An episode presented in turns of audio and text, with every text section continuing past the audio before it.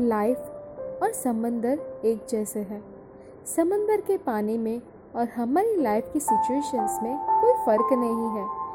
जैसे समंदर में तूफ़ान आता है और तबाही मचाकर चला जाता है, वैसे ही हमारी लाइफ में कुछ सिचुएशंस ऐसी आती है जिसमें हम हमारी लाइफ में तूफ़ान खड़ा कर देते हैं। जैसे कि खुद पे या किसी और पे गुस्सा आना फ्रस्ट्रेटेड हो जाना ऐसी कई सारी बातों की वजह से खुद की और दूसरों की लाइफ में तूफ़ान खड़ा कर देते हैं।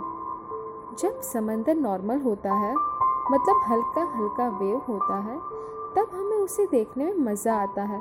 हम एंजॉय करते हैं। वैसे ही जब हमारी लाइफ में थोड़ा दर्द, बहुत सारा प्यार केयर थोड़ा गुस्सा होता है, तब उसे जीने में मज़ा आता है। उसे हम एंजॉय करते हैं। लेकिन जब समंदर शांत होता है, तब वो खतरे की निशानी कहलाता है। वैसे ही हमारी लाइफ में जब हम शांत रहते हैं, किसी से बात शेयर नहीं करते, उसकी वजह से हम अंदर ही अंदर घुटन महसूस करते हैं और अकेला फील होता है। एट दैट टाइम हमें ऐसी व्यक्ति, ऐसी पर्सन को चूज़ करना चाहिए, मिलना चाहिए कि जिससे हम अपनी बात शेयर कर सकें और कुछ सॉल्यूशन निकल जाए। वैसे ही जैसे समंदर नदी के पानी से मिलता है। Thank you